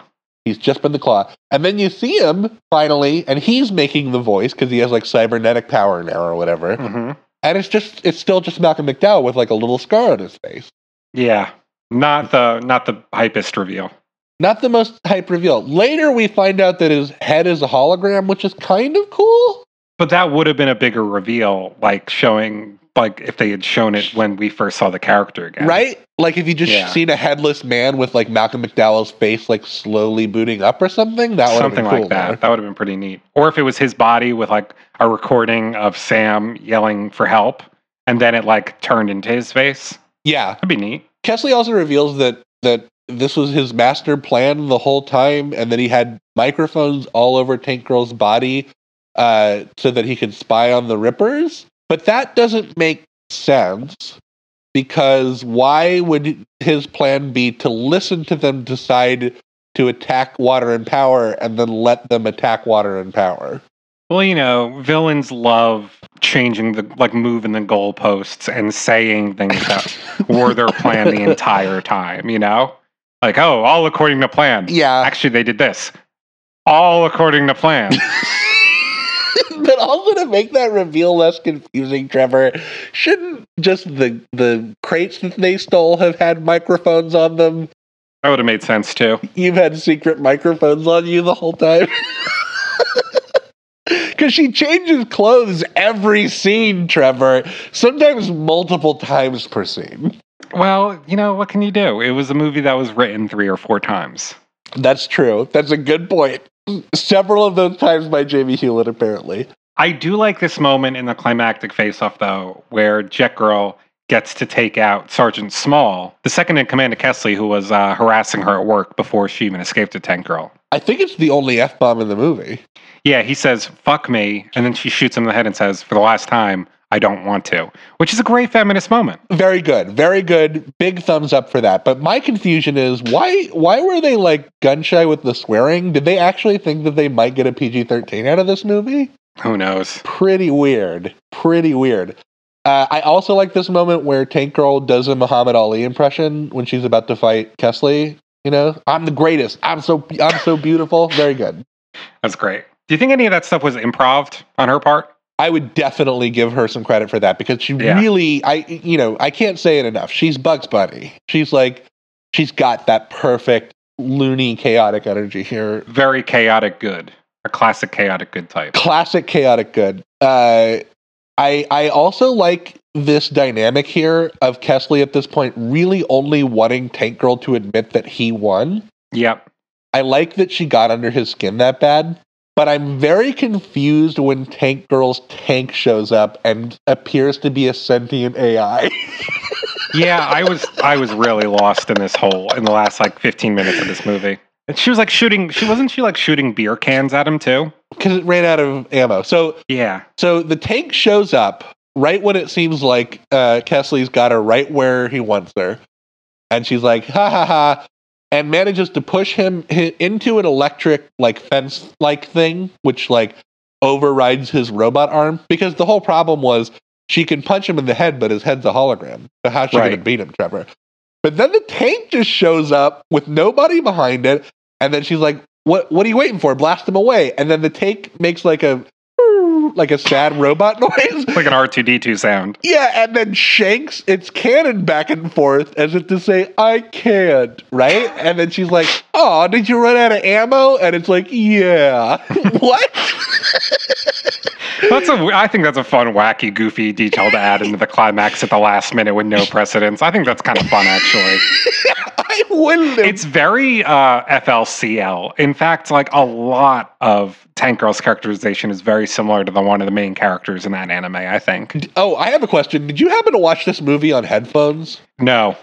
There's a moment right before Sergeant Small like uh, decides that he's going to turncoat and run away, and right before he gets ambushed by uh, and intercepted by Jet Girl, where he's looking around and you like hear slaughter happening to all of the the guards uh, off in the distance as the Rippers are killing them, right?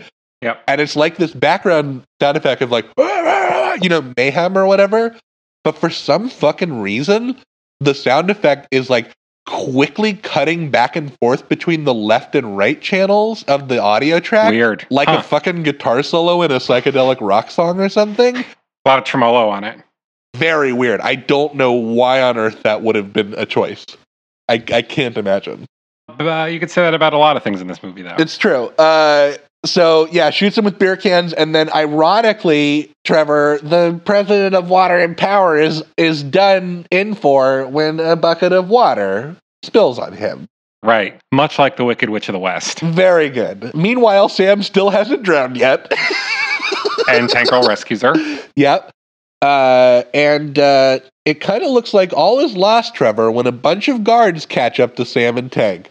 But then it's revealed that things that don't make sense had happened because Booga shows up in front of them, right? so they like run up to the girls and they're like, freeze! And they're like, uh oh. And then Tank Girl's like, all right, well, I had a nice life. And she's accepting her death or whatever. Right. And then Booga's like, it's okay, they're under my control, or whatever he says. And I'm like, what? And then he says, I took the bullets out of their gun. What? Yeah, I missed that too. What was Wha- going on there? Uh, I wish I had an answer for you, but but here's here's the timeline of events as I can tell based on this line of dialogue, Trevor. Okay. Booga, while all the Rippers were killing Water and Power, found a troop of them and decided to take the bullets out of their guns, either with or without their knowledge and approval. Then they intercepted Tank Girl and didn't try to shoot her, just cocked their guns. But then he was like, I took their bullets away. And then for some reason, they just stand there and watch the rest of the scene Right. instead of running or trying to attack them with their guns. The climax really baffled me. It's very confusing. It's Right. very, very confusing, but you don't have to think about it too long because then another cartoon happens. Right, yeah. Uh, Tank Girl and Booga embrace. They turn animated, and then we get a quick animated sequence of them blasting off in her tank. you, you even get that cool shot of, of all the water uh, coming down, just like in Johnny Prophet's vision, which I thought Yep, was, that was a nice touch. I liked that a lot. You get the pop punkified version of Cole Porter's Let's Do It with the replacements and the Blackhearts connection. And that's Tank Girl. That's Tank Girl. That's the end of it. Jamie Hewlett's feature film. I think you were a little hotter on it than I was. I thought it was a lot of fun. I think the third act kind of fell apart. It wasn't my favorite part of the movie, but I really liked a lot of the artistic choices they make. I like that it wasn't really played as like a very straight film. There's a lot of experimentation going on. I think it was really cool, and I admire that. Think I'm a little less sold on some of the choices than you. I love the production design a lot. It's so Hewlett-y. Like it really does look like the world of Jamie Hewlett has come to life. Uh, I also really just enjoy seeing in 2018 a movie with a lot of practical effects. definitely, that's cool too. Uh, I like Lori a lot here. I thought the whole cast was pretty rock solid. For sure, but I think that in all the ways that this movie does work, none of them really would have if you hadn't have had this like tornadic, insane central performance. Right, you really needed a strong lead here to carry the movie. Like I might have been if I was a cool progressive studio guy, I might have seen Tank Girl and been like, "Well, fuck it, let's have her play like Joker in the next Batman Yeah. or something." Yeah, that would have been pretty cool. Like she's got that really good like you never know what's going to happen come out of her mouth next or or what she's going to do physically next. She's very fun.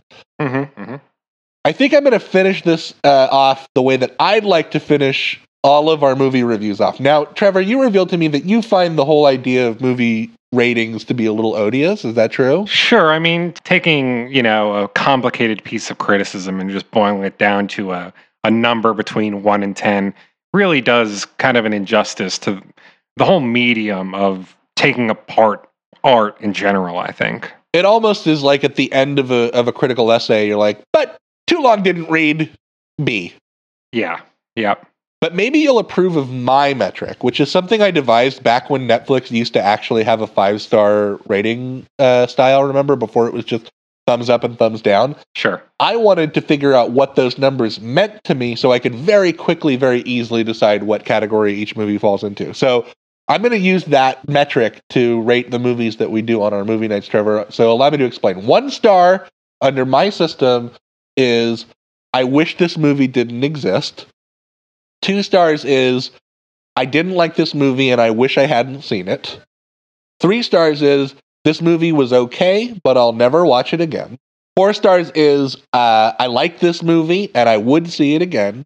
And five stars is I like this movie enough that I'd own it and put it on a shelf so that people could see that I like this movie.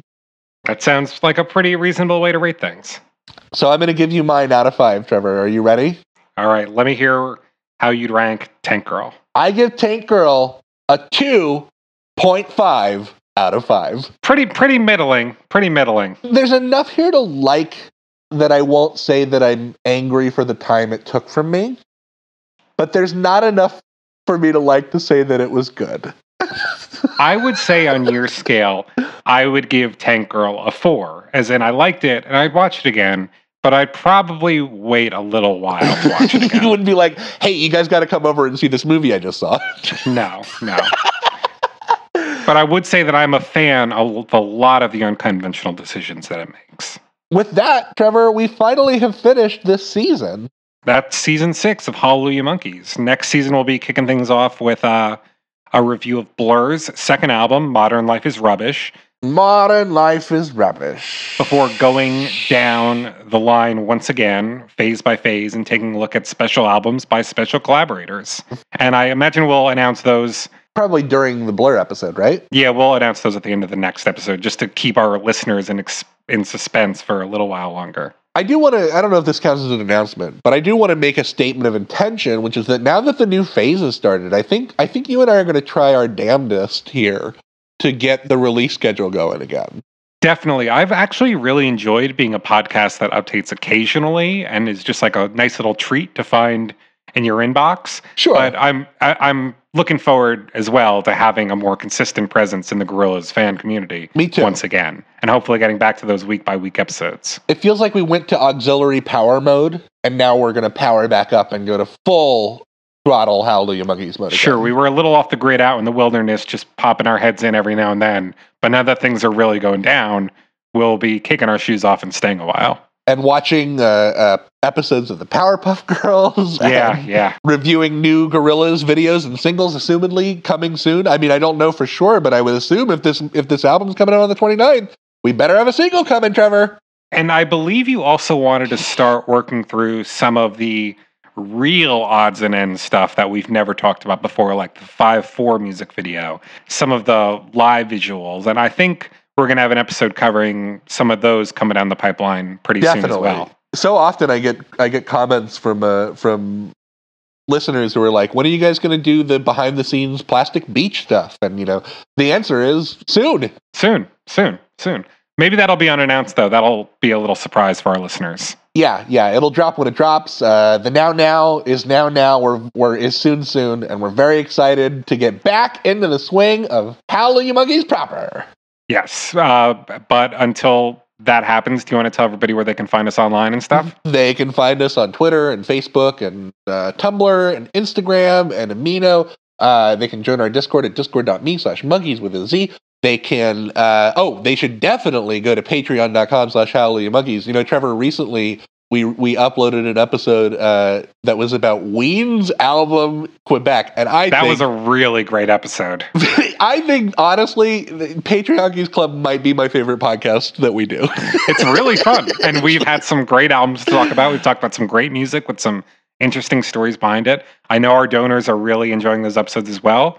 And I recommend everybody checking them out. For only a dollar a month, you get access to all the premium content on patreon.com slash Monkeys. Definitely do that. Also, definitely subscribe to One Hit Wonders of the World, another podcast that's on a sort of auxiliary power schedule, but continues to put out stellar work. That episode that you guys released about Rapper's Delight was it was maybe my favorite episode of the podcast, and also just a true end-to-end joy. That was a that was a lot of fun to record, as was the follow up episode about I Wish by Skee-Lo, which I believe Maxton is producing as we speak. Coming soon. I wish it was a little bit taller. We all know it. I wish we had that episode, but soon enough. Uh, yeah, that's it. That's it, right? End of season, end of Tank Girl, uh, beginning of phase five. It's an exciting time, Trevor. yeah, we'll we'll see you in phase five in season seven. But for now, I've been Trevor Ickrath. I've been Dylan Flynn. Don't get lost in heaven. Demo. She walks softly, but she carries a big gun. She walks softly, but she carries a big gun. She walks softly, but she carries a big gun. So don't even try to front, son. She walks softly, but she carries a big gun. She walks softly, but she carries a big gun. She walks softly, but she carries a big gun. She walks softly, but she carries a big gun. She walks softly, but she carries a big gun. She walks softly.